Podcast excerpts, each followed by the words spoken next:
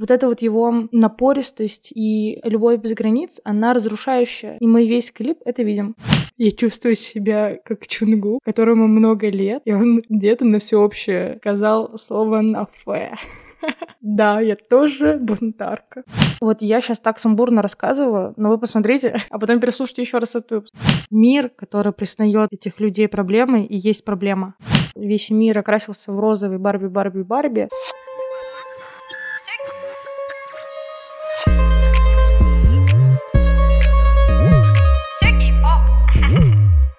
Всем привет, с вами подкаст «Суки и поп» и его ведущая Ирина Филиппова. Сегодня у нас выпуск «Поговорим». Последний был аж в начале мая. На прошлой неделе я хотела выпустить выпуск. В итоге как-то не срослось. Я даже уже не знаю, какие новости освещать, потому что это кей-поп, тут очень много чего происходит. И сегодня я поговорю о том, что увидела за последнее время, что у меня оставило какой-то след. Последнее время это действительно было прям пару дней. Сегодня я расскажу про клип и вообще релиз Чунгука Seven, потому что, ну, я не могу не оставить свои мысли в истории Также будут два фильма. Это «Мечта» 23 года с Пак Джуном и Аю и фильм «Барби», который вот недавно вышел в мировой прокат. Ну, давайте начнем. Для начала Чонгук 7. 14 июля был релиз, уже сколько, две недели прошло. Он выступил на летнем концерте Good Morning America, нас всех убил, убил своим клипом. И, честно скажу, когда я первый раз прослушала этот клип и этот трек, я не прониклась. То есть я такая, ну, какая-то околоамериканская музыка. Он не запал, например, в меня как Set Me Free. И в итоге я такая, ну, релиз и релиз. Клип забавный, мне понравилось. Я написала об этом в телеграм-канале, если вы еще не подписаны, подписывайтесь. Я там иногда что-то пощу. И плюс, да, у нас будет большой перерыв, поэтому, чтобы не терять меня, подписывайтесь на нас в социальных сетях. В итоге 14 июля, пятница, я с утра смотрю клип. И потом иду на работу с мыслями, ну, окей, вышел и вышел. Почему-то ждала вообще иное. И вообще вот этот момент, что когда мы узнаем название трека Seven, такие, ой, это будет что-то про группу, ой, будет как мило, философски, все остальное. К тому же здесь накладывается тот момент, что уже год приостановлена групповая деятельность. Мы знаем, как Чонгук скучает, как он хочет уступать, все его эти трансляции. Господи, как много трансляций он проводит. Вау, уже как только не провел. Мы с ним уже и ели, и трусы собирали, и занимались спортом. И недавно что он из кровати вел. Мы с ним близки просто как никогда. Лайк, лайк, лайк. И так вот, с субботы, наверное, может быть, даже уже вечер пятницы, я не помню, это было все таки две недели назад. Получается так, что каждый раз, когда я захожу в тики-токи, мои любимые, там всегда эта музыка. И я такая, ну, окей, мы понимаем, что это тренд. И в итоге я начинаю проникаться им, и мне очень нравится тренд, где показывают варианты аутфитов. Я думаю, как много сделано за кадром, что это нужно показать каждый лук. Это семь. И вот этот момент, раз-таки перечисления очень круто ложится. Респект людям, которые это делают. И в итоге ТикТок опять затащил меня туда, куда я не хотела. то, чтобы я бракалась. И да, мне понравился этот трек, прикольный, особенно то, что там есть две версии, правда, отличается, как я понимаю, одним словом, но как много значит это одно слово. Понятно, что общая канва не отличается, потому что в цензурной версии у нас как бы таким подтекстом дается, а в нецензурной версии нам прямо говорят, о чем он поет. И мы такие, ок.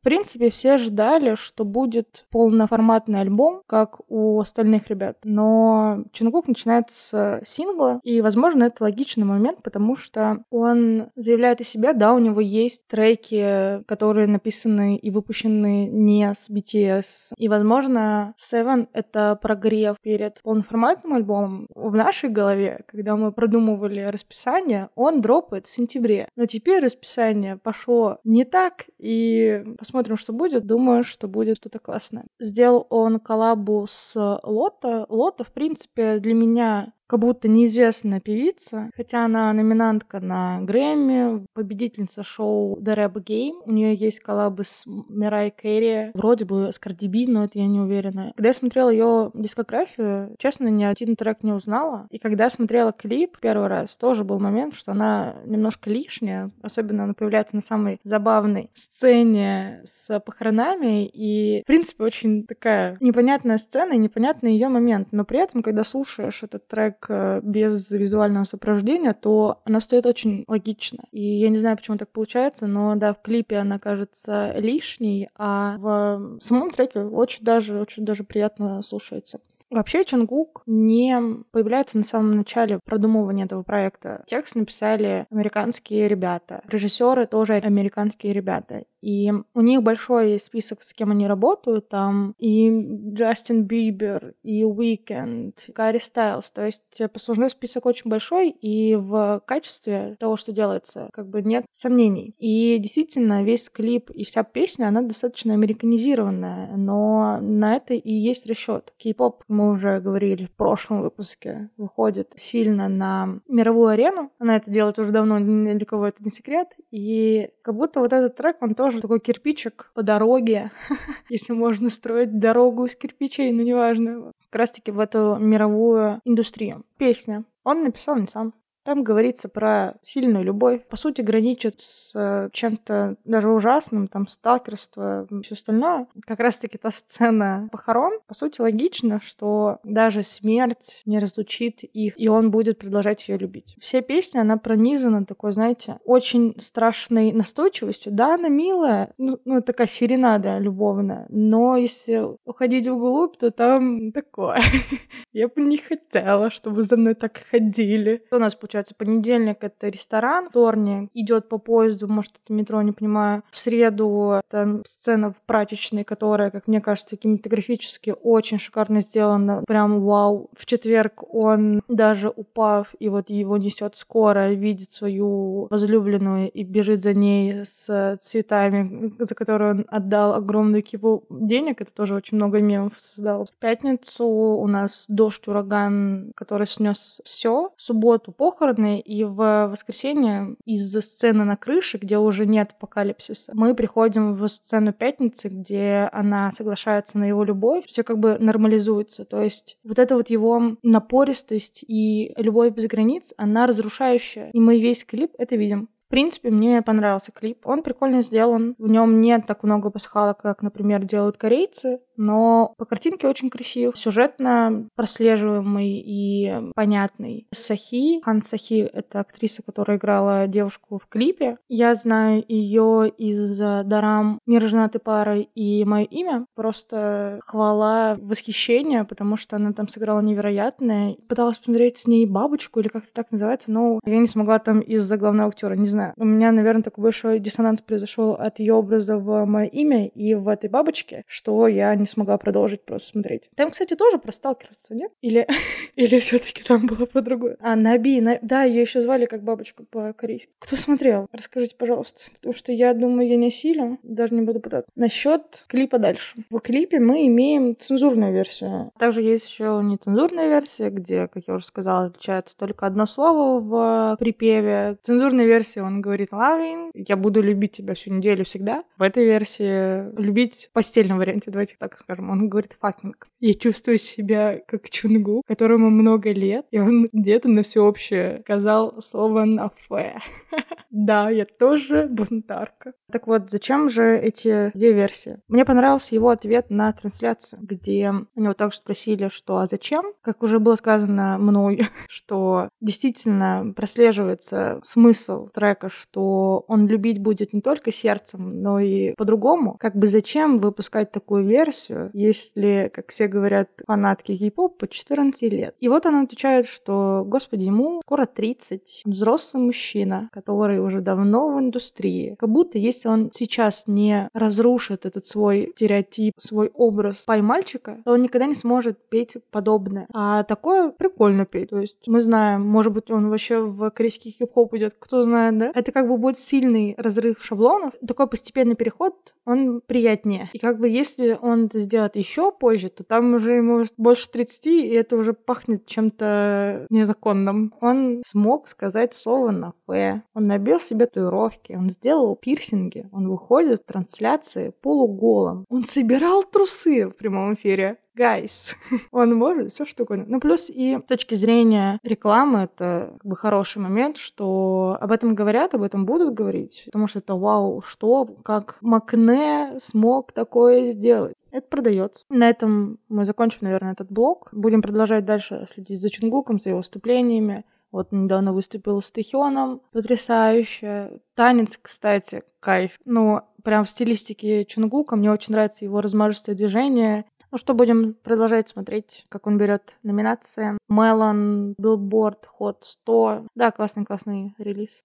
Давайте дальше про фильм «Мечта», который вышел летом 23 года при продакшене Netflix. Там играют Пак Су Джун, мой любимый, и Аю. В принципе, очень сильный каст, что я там замечала персонажи, которые видела ранее в других работах, и я такая, о, вау, прикольно. То есть прям сильно, но я как бы планирую спойлерить и сказать свои фи и как мне понравилось. Короче, здесь история про футболиста, которого зовут Ян Хонде. Он из-за скандала получает дисциплинарное взыскание, и его назначают э, тренером специальной национальной футбольной команды, которая участвует в чемпионате бездомных. Фильм основан на том факте, что Корея в 2010 году приняла участие в чемпионате мира по футболу среди бездомных. Это такой международный турнир, который как бы нацелен на изменение жизни бездомных и бедных людей. Сюжет, который заложен в фильме, он не имеет ничего общего с реальностью, то есть просто на вот этом факт. И все имена и события вымышлены. Для начала расскажу про сам Кубок среди бездомных. Его начали проводить в 99 году и проводят каждый год. Он организован общественной организацией, которая выступает как раз-таки за искоренение бездомности с помощью футбольных ассоциаций. И в 2010 году Корея принимает участие. Насколько я понимаю, в тот год участвовало 43 стран, и 43 место заняла Корея. И как раз-таки все-таки здесь история про вот этих вот людей, которые сильно старались, но, к сожалению, у них ничего не получилось. Если еще говорить про этот кубок, то в 2008 году там появляются женские команды. С 10 как раз-таки участвуют и женские, и мужские команды. В фильме там был даже такой момент, что у них травмируется один футболист, и девушка, режиссер, которую играет Аю, ей говорят, что, выйдешь? Тут женщинам тоже можно. И также про правила, которые работают в этом чемпионате. Игроки выбирают выбираются по нескольким критериям. Он должен быть не моложе 16 лет на момент проведения турнира и также не принимал участие в предыдущих турнирах Homeless World Cup. Также должен совпасть один из критерий. Он должен быть бездомным в какой-то момент после прошлогоднего турнира, либо имеет свой доход на жизнь в качестве продавца уличной газеты. Как я понимаю, как раз-таки на этом факте многое и сделано, потому что очень много героев, которые состоят в команде, они продают газет. Также человек может быть беженцем, беженцем без положительного статуса убежища или человек, который просит убежище, но получил статус проживания за год до события, и также человек, который проходит курсы реабилитации от наркомании или алкоголизма. В команде три полевых игрока, один вратарь и плюс игроки на замену. Сами таймы идут по 7 минут, всего их два. Размеры поля тоже нестандартные для там, обычного футбола. Здесь размеры 22 метра на 16. Переходим к самому фильму. Здесь, как я уже сказала, футболиста ставят тренером. Один из моментов, которые мне не понравились в этом фильме, что очень как будто много сюжетных дыр, которые понимаешь только спустя время. То есть, когда ты смотришь в моменте, ты погружаешься, ну, по крайней мере, я погрузилась в эту работу и просто с открытым ртом, со слезами на глазах смотрела, слезами на глазах, причем по большей части были радостные, или просто таки пронзительный момент, который вывел меня на слезы. Например, как раз-таки история с Юн Онде, героем Пак Суджуна, что его история непонятна. Вот у него мать, которая в бегах два года, она преследуется за мошенничество, и он как бы ее покрывает, но при этом как-то в итоге ее ловят. Его история с его организацией футбольной, что его как бы выгоняют, но как бы не выгоняют, а потом, когда у него там пик популярности происходит из одного инцидента, про который расскажу дальше. Его зовут обратно и делают из него шоумена, но он отказывается. Ну, я тут спойлерить собралась, да. И он отказывается и выбирает эту команду. Но отказывается не сразу, потому что что? Интрига, интрига, интрига. Мы должны словить этот момент. Как бы его, в принципе, ставят на эту очень странную должность тренера людей, которые, в принципе, очень плохо играют и вообще попасть по мячу не могут. Фильм нам не сильно-то показывает момент становления становление их как футболистов. Он показывает становление их как людей. То есть с точки зрения развития персонажей супер. То есть ты сначала проникаешься их историей. В принципе, режиссер — это героиня Аю Ли Су Мин. Она выбирает персонажей футболистов с точки зрения их презентабельности в документальном фильме, который она снимает. И вот на протяжении всего фильма ты видишь, как развиваются эти герои, как развивается сама режиссер, потому что она достаточно очень тоже странная и непонятная, и непонятно, почему она такая, не дается какой-то там бэкграунд, и непонятно, от какой точки мы движемся. То есть вот она вроде бы какая-то и неудачница, но при этом талантливая, и вот этот вот ее документальный фильм, который она сейчас снимает, он поставлен на всю ее деятельность, то есть если не заходит фильм, то она чуть ли не уходит с работы, там рейтинги, рейтинги, рейтинги, все понятно. Она при этом какая-то очень немного сумасшедшая такая руководительница, и непонятно в какой момент там, допустим, ей проникаться. И Пак Суджуном тоже непонятно, когда проникаться. То есть, да, мы понимаем, что у него тяжелая судьба, да, он там остается без денег на какой-то момент, вообще в маленькой комнатушке живет, оставив свою квартиру одному из игроков, чтобы он провел время со своей дочерью, и ты как бы технически все понимаешь. Понимаешь, где сопереживать, где радоваться. Но какие-то есть дыры, которые такой, что, чему? У этих персонажей тоже там есть герой, молодой парень, у которого тоже какое-то странное по развитию, и вот он еще в детстве начинает дружить с одной девочкой, которая потом в итоге пропадает в какой-то прогулке, и вот он уходит, клеивает полоумно ее листовки, что ищется девушка. Потом вроде бы он ее находит на этих соревнованиях, а вроде бы и она потом в Корее. Она как бы в делегации Японии, но он потом ее видит в Корее, и непонятно, это его воображение с ним играет злую шутку, или это действительно та девушка. В итоге ты такой, мы вроде бы поняли, что ему стало легче, но непонятно, почему ему стало легче. Короче, вот какие-то вот такие дыры по итогу разбивают всю феерию этого фильма. А фильм действительно хороший, потому что в нем заложена понятная для многих людей мысль, что люди, которые остались бездомными, они же, по сути, не просто так стали бездомными. То есть, да, там всякое может быть произойти.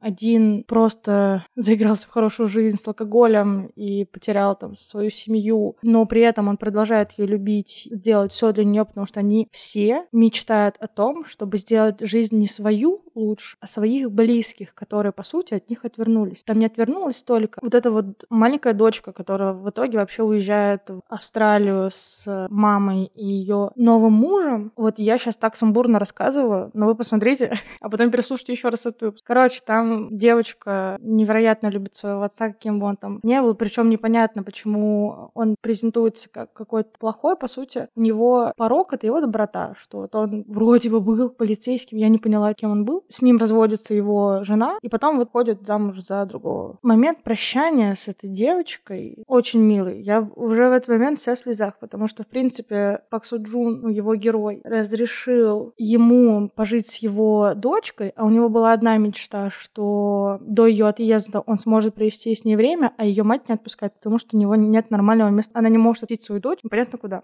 Там был, кстати, классный момент, который потом еще циклично закрывается, что вот он со своей дочкой ест на кухне, и она такая, ну, еда, конечно, так себе, но главное, с кем ты ее ешь. Потом, когда выходит мама Паксу Джуна, вроде бы он внес за нее деньги, хотя если ее два года разыскивали, то, короче, опять дара, которая непонятна, тоже кушают. Вот там как бы красиво все не было. Еда была ужасной, и все, ну, он даже есть не смог, потому что у них нет той связи, которая, например, у тех папы с дочкой, потому что всю жизнь мать им пользовалась, она его родила достаточно рано. Я так понимаю, достаточно рано он начал зарабатывать на футболе и помогать маме. Но она и его обманывала, и всех вокруг обманывала. Ну и то эта история потом заканчивается красиво, что она приходит впервые на его матч уже там в самом конце. Хотя до этого, когда он даже выступал за национальную сборную, то она не была. Она не была на ни на одном его матче. Сам Пак Суджун, кстати, тоже имеет какую-то сильную драму помимо матери, но непонятно какую. То есть он как будто в этой истории с командой бедных переосмысляет командную деятельность, потому что как будто в первой сцене, где он играет еще за сборную или какую-то, он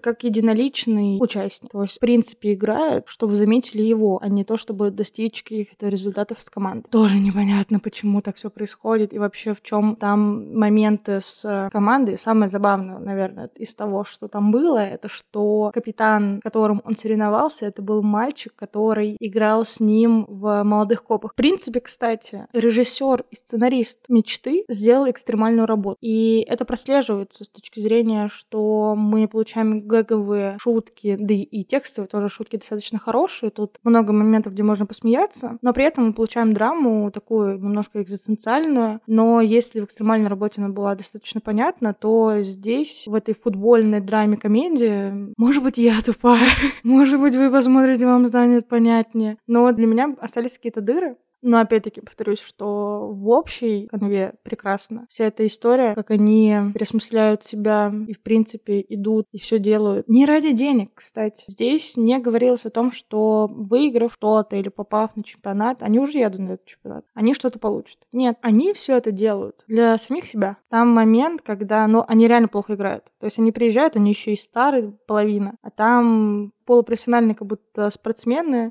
и их в первой же игре разматывают как не знаю кого. В итоге один получает травму, и они берут двух бразильских легионеров, которые в игре просто, ну, выигрывают. Они вдвоем играют, а те кого-то даже мяч не видят. Этих легионеров как раз-таки позвала вот эта вот режиссерка, потому что ей нужна картина, где они выигрывают. Ну, с точки зрения постановки, ей нужна эта сцена, а они не выигрывают с такой подготовкой. Потому что, опять-таки, мы вроде бы видели, как они готовятся, но при этом и не видели. Мы видели только один момент, где там мальчик с такой длинной челкой, который как раз-таки искал свою подругу. Они отрабатывали удары, потому что он единственный, кто умеет э, бить, но он может бить с места. Но когда с подачи мяча, он не забивает. Этот момент, да, это полностью показан, показан и на тренировке, и в самой игре, и то, как у него опять не получается, и ему тренер говорит, не останавливайся, бей дальше, если даже не попал, если он просто отскочил. Эти два легионера дают им победу, но не дают эмоций, потому что это не они сами сделали. И вот тренер спрашивает, вы что, как хотите? А там чуть ли не 10 игр в день. все таки игры по 14 минут, поэтому можно как бы. И он спрашивает у них, готовы ли вы выступить сами? Или все таки зовем бразильских легионеров, которые таких гаченных, высоких, темнокожих парней. И в итоге они решают, что они хотят, потому что у одного дочь, он хочет, чтобы она им гордилась, что отец играет в футбол. У другого девушка, которая особого развития, и она любит футболистов. И вот он хочет показать, что он тоже футболист. И это, кстати, работает в конце. Как раз-таки у них жил Пак Суджун, она была чуть ли не его фанаткой, и тот ревновал, и это их такая перепалка на поле дальше. Это было забавно смотреть. И тоже тут получила развитие, что вот он ревнивец и делает все наперекор тренеру. Сам момент соревнований понимает, и тот тоже начинает в него верить и выпускает на поле. Потом у парня с челкой вот этого, как мы понимаем, что девушка делегации Японии, и что она может посмотреть, как он играет, и она действительно сидит на поле. Потом у вратаря, который вообще очень странный, агрессивный активный мужчина, который занимался каким-то нелегальным бизнесом ранее и прессовал людей, как он говорит, он вот как будто сам для себя. То есть мы его подноготную больно-то не знаем. Он просто хочет показать, что вот он раньше вел людей, и а что сейчас? Он все еще так же хорош, как раньше. И то есть, в принципе, все это вообще далеко не про деньги. Про деньги там вообще ничего не говорилось. Да и какого-то выигрыша, ой, как далеко. Напоминаю, они последнее место взяли. В фильме они взяли приз зрительских симпатий, потому что был ой, этот момент, когда они вот как раз-таки решают выйти без легионеров и выходят против Германии, вроде бы это достаточно сильная и чуть ли не победители прошлого сезона команда, которая играет очень жестко. И вот там, как отмечают комментаторы, они падают, и видно, что им больно, но они продолжают, они встают и еще раз падают. Но они выстояли. Получается, сказали, четыре матча. Первый, когда они прям очень плохо сыграли. Второй с легионерами. Третий, где они начинают в себя верить. И четвертый, где они прям сильно себя верят. Или третий один, и там просто два тайма показали. Я уже запуталась. Короче, там все трибуны начинают поддерживать сборную Кореи. Они реально сильно старались. Можно сказать, что здесь главная идея — это как раз-таки главная не победа, а участие. Но мне кажется, это не про это. Это именно про веру в себя, потому что действительно, что они в первом матче плохо играли, что они во втором плохо играли, ну, в третьем. Но в третьем они встают, переживают какие-то свои внутренние кризисы, и действительно у них там все прекрасно. Этот фильм я смотрела, повторюсь, со слезами, потому что вся эта спортивная драма меня всегда... В принципе, любая драма, где люди переживают какие-то кризисы, меня выводит на эмоцию. Наверное, это один из тех фильмов, где вообще не важно про любовную линию. Мне казалось изначально, что будет какая-то линия с Пак Суджуном и Аю. Возможно, она, кстати, есть, но она такая неявная, и на нее так не хочется вообще делать ставки, что... Не то чтобы делать ставки, а в плане, что настолько интересно остальное, что любовь там вообще рядом не стоит. А насчет, кстати, цикличные моменты, то, за что получает дисквалификацию Пак Суджу в начале. Он ударяет репортера, такого какого-то очень странного. Я причем смотрела с ним какую-то работу, где он играет сумасшедшего. И делает это очень хорошо. И здесь он э, очень много спрашивает про его мать, которая в бегах. И вот, когда он уходит с э, стадиона, со своей командой. Репортер опять что-то ему говорит, и тот ему ударяет в глаз. Это вирусится в интернете. Создается какой-то мем, что Йохан Де выколили глаз. Как раз-таки интернет позволяет этому разойти, Второе, где-то в середине, это когда вот эту вот женщину особого развития, девушку одного из футболистов, и то, где жил Пак Суджун, а над ней издеваются школьники на детской площадке. Она сидит в футболке, которую подарил ей Пак Суджун. И вот он проходит рядом, буквально там в сцене до он отказывается от своей матери, и вот он идет, сначала проходит, а потом как с ноги влетает. Честно скажу, я этот момент раза три пересматривала, потому что очень эпично. И вот он защищает эту женщину, сильно дерется со всеми, делает делают это профессионально. Прекрасная сцена, мне очень понравилась. Его за это что-то типа сажают. Что-то типа. От него хотят отказываться его команда, главная его команда. То есть он до сих пор состоит еще в футбольном клубе. И в итоге команда бедняков, которых он тренирует, они сделали так, чтобы очистить его имя. Они ходили за полицейским просто Юхонде. У него даже как будто появляется тик на это имя. Было очень мило и забавно, потому что там сцена очень грамотно построена. И то, как они впряглись за своего тренера, потому что они без него никак. И вообще он действительно очень много делает для команды. И выясняется, что один парень из дома рядом все это снял, и это видео вирусится то, как он защитил женщину и побил подростка. И вот после этого у него появляется волна популярности. Как раз-таки из-за этого его хотят делать шоуменом. И он даже собирается ехать на это шоу, где там что-то едят ящерцы какую-то Африку. И мама ему говорит, «Э, да, давай, что там вот твой футбол? Одни травмы. А он все таки резко выбирает свою команду. Это, кстати, тоже очень забавный момент, когда они идут по аэропорту, все такие грустные. И вот они идут в этой своей форме командной. Появляется он в костюме. Весь такой красивый. Кстати, еще по поводу денег. Как уже сказала, они, в принципе, все это делали не для денег. Тема денег, как мне кажется, здесь тоже достаточно хорошо раскрыта, потому что когда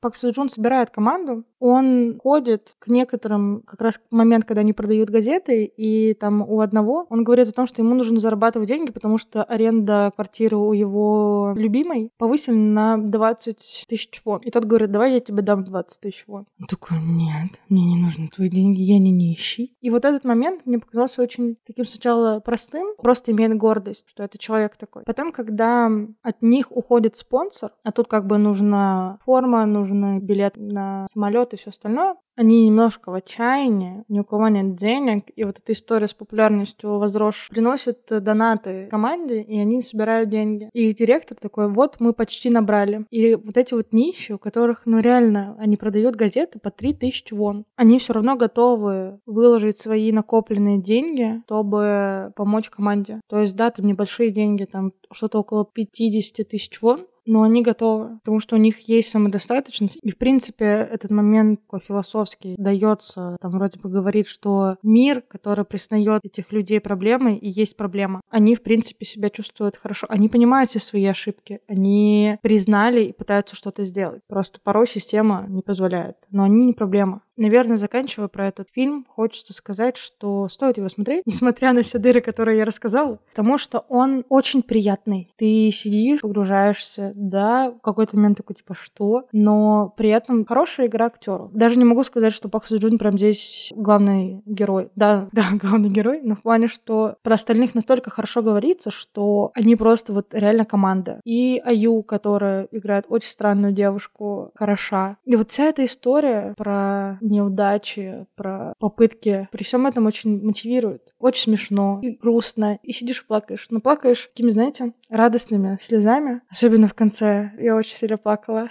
И с улыбкой, с улыбкой, да. Он, кстати, напоминает немножко убойный футбол. Там вообще другая история. Там история про деньги. Там про попытку создать команду, популяризировать кунг-фу. Вайп, наверное, только из-за съемки, то, как играется. То есть там, да, там неразрушимая команда с какими-то невероятными способностями, а здесь просто люди падают. Еще раз повторю, стоит смотреть. Получится очень приятный вечер. И последний блок у нас про фильм «Барби». Я решила про него рассказать, но подтяну через Чемина. да, мне очень понравился момент. Я понимаю, что это грамотный рекламный ход, в принципе, с точки зрения промоушена к Барби вообще ноль вопросов. Они запланили все. Весь мир окрасился в розовый Барби, Барби, Барби. Даже есть, насколько я знаю, у Твикса такая штука, что одна палочка Барби, другая Опенгеймер, потому что Опенгеймер и Барби выходили в один и тот же день, 21 июля. И вот это вот противостояние двух фильмов Барби сильно выиграли. И, в принципе, про него говорили, наверное, уже год-полтора, как его начали снимать. Даже думала, что он уже вышел. Настолько про него много говорили. И вот он вышел 21 июля. В российском прокате, дай боже, выйдет осенью. Тут есть несколько моментов, почему я про него хочу рассказать. Райан Гослин, который играл Кена в Барби, он записал видео обращение к моему любимому Чимине. То, что он дарит ему гитару. Гитару Кена. А насколько мы все знаем, Чимин любит фильм «Дневник памяти», где играет Райан Гослинг. Вот эта вот зацепка, мне кажется, очень хорошо сыграла, потому что, господи, выходить на один из самых больших фандомов. В принципе, можно было другую рекламу делать. Этого как будто уже достаточно. И вот он обращается к нему, говорит, что его образ в Permission to Dance совпадает с образом ковбоя Кена. Он дарит ему гитару. Потом записали еще обращение от Чимина, что он получил эту гитару, как он благодарен и все остальное. И вот этот момент, даже при условии, что идет невероятный промоушен, действительно везде, в самом касте очень много людей популярных, там Дуалипа, которая играет, Билли Айлиш записала саундтрек, Ники Минаж, то есть, ну, со всех сторон. Просто со всех сторон. И еще отбивается обращение к фандому. Вау. Мое почтение, уважение и преклонение. Но это очень правильно сделано. И я еще хотела посмотреть. Изначально у меня была мысль такая очень стереотипная, что ну, это про мир Барби, на-на-на. Я даже дальше не думала о том, что же там может быть. А в итоге после релиза в моем тики-токе, как всегда, появляются видео, где девушки ревут на фильме, где они сказывают свои мысли, феминист феминистские. И я такая, а фильм-то, а фильм-то вообще, вообще не про то, что я изначально думала. И действительно, очень феминистский фильм, который сняла Грета Гервик. Она же сняла «Маленьких женщин», который тоже является одним из феминистских фильмов. И вот эта вот повестка, как же я могла ее пройти? И не я одна. В принципе, за первый понедельник проката Барби заработал 26 миллионов долларов и побила рекорд по выручке за первый понедельник проката в США. До этого это был «Темный рыцарь» Кристофера Нолана, в Опенгеймере там 12,5 миллионов. То есть он вообще не рядом. Перейдем к фильму. Барби, который играет Маргу Робби, она играет стереотипно Барби. Это кукла без определенной профессии, потому что у Барби, компания, которая ее производит, в какой-то момент начинается продажа как раз-таки кукол с профессиями. Окей, давайте сначала с истории Барби. Барби — это сокращение от имени Барбара. Насколько я понимаю, это дочь женщины, которая придумала Барби. Выпущена она в 59 году. И ее создательница Рут Хендлер, которая также появляется в этом фильме. Фирма Мотель также появляется в этом фильме. То есть достаточно много таких пасхалок, которые мы можем выкупить. И вот эта Рут хотела изобразить куклу в виде взрослой женщины, потому что она увидела, что ее тогда еще десятилетняя дочка играла не с пупсами, которые тогда были, а с вырезанными из картона взрослыми куклами. Ей не хотелось играть с младенцами, то есть она не хотела нянчиться с игрушкой. Она не хотела на себя брать роль матери. Она хотела придумывать свою жизнь уже во взрослом мире. Как раз таки из-за этого Рут придумывает как бы взрослую куклу. Изначально там очень плохо отнеслись. Какая-то еще долгая история про Билли Лили. Это героиня комиксов, которая стала как бы предшественницей Барби. Действительно, если вы загуглите, они достаточно похожи. Такая блондинка с определенным мейкапом. Первая Барби была представлена в американской международной ярмарке игрушек в 59 году и была выпущена в двух вариантах — брюнетка и блондинка. Они продавались в черно-белых купальных костюмах, и наряды как раз-таки нужно было покупать отдельно. Кукла Барби, которая там изначально была, она очень много изменялась, и и ее пытались там в начале 60-х сделать более похожей на подростка. В 61 году у нее появляется как бы бойфренд Кен, в 63-м лучшая подружка Мидж и в 64-м сестренка Скипер. В 67 году появляется первая чернокожая кукла. Как раз-таки, начиная с 60-х, появляется Барби с различными профессиями. Первая профессиональная Барби была деловая женщина, художник-модельер и певица. Потом появляется балерина и медсестра, няня, учительница. В 65 году появляется первая Барби космонавт. Спустя два года после полета в космос первой женщины в СССР. В 91 появляется Барби кандидат в президент. Если рассматривать с точки зрения развития феминизма, то это очень даже все совпадает. Как раз-таки начало 60-х — это вторая волна феминизма. То есть первая волна феминизма в начале, которая закончилась в Америке тем, что женщины получили право голоса, и, как они думали, при получении права голоса они получают, в принципе, равные права. Но не так было. И вот после окончания Второй мировой войны возрождается движение женщин за равноправие в Западной Европе и США. И как раз-таки женщины в этот момент высказывают о том, что они могут работать на разных профессиях. И появление Барби с разными профессиями, по сути, отображение вот этого пути женщин. В принципе, как мне кажется, компания придерживается этой концепции Барби. Это не только какой-то идеал, это не блондинка, которая красивая, стройная. Нет, это просто репрезентация женщин в виде куклы. Поэтому появляются не только Барби с профессиями, но и, например, есть кукла с синдромом Дауна, есть... Не классно, конечно, что я ставлю это в один ряд, но есть Барби в хиджабе, хотя во многих мусульманских странах куклы Барби запрещены в продаже. Но это все равно репрезентация женщин, что мы можем быть какими угодно. В этом фильме, в Барби Ленде, все женщины живут один свой прекрасный день. У них такой немного день сурка, но они все счастливы. Они добились матриархата. Женщины правят, женщины пишут книги, заседают в суде и, в принципе, выполняют всю работу. А кены в этом случае, они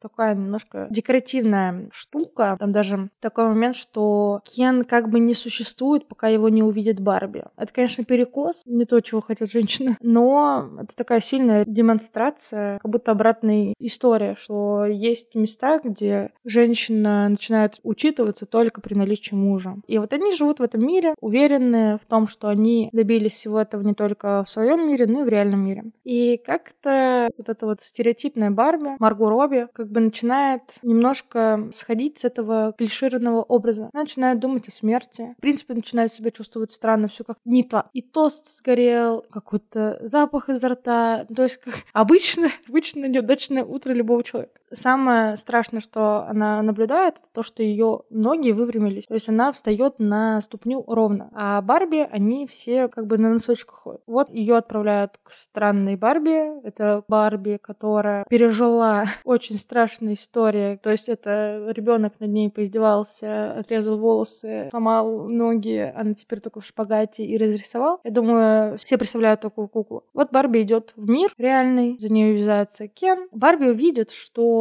оказывается, ее там не встречают с распростертыми объятиями и не говорят, какая она молодец, потому что они добились этого прекрасного мира. Она видит ужасный серый мир с проблемами, с патриархатом. Все то, что она себе представляла, вообще не совпадает с тем, что на самом деле. Самое ужасное, что видит Барби, что она, наоборот, образ всего этого ужасного мира, где сексуализация, где мужчины правят миром, и вообще девочки на самом деле не любят розовый. Даже хуже, что она само олицетворение обсуждение идеалов красоты, против которого женщина выступает, что они все должны быть под копирку, что она, в принципе, препятствует развитию феминизма. И самое забавное, что Кен узнает про патриархат, читает книжки про мужской мир.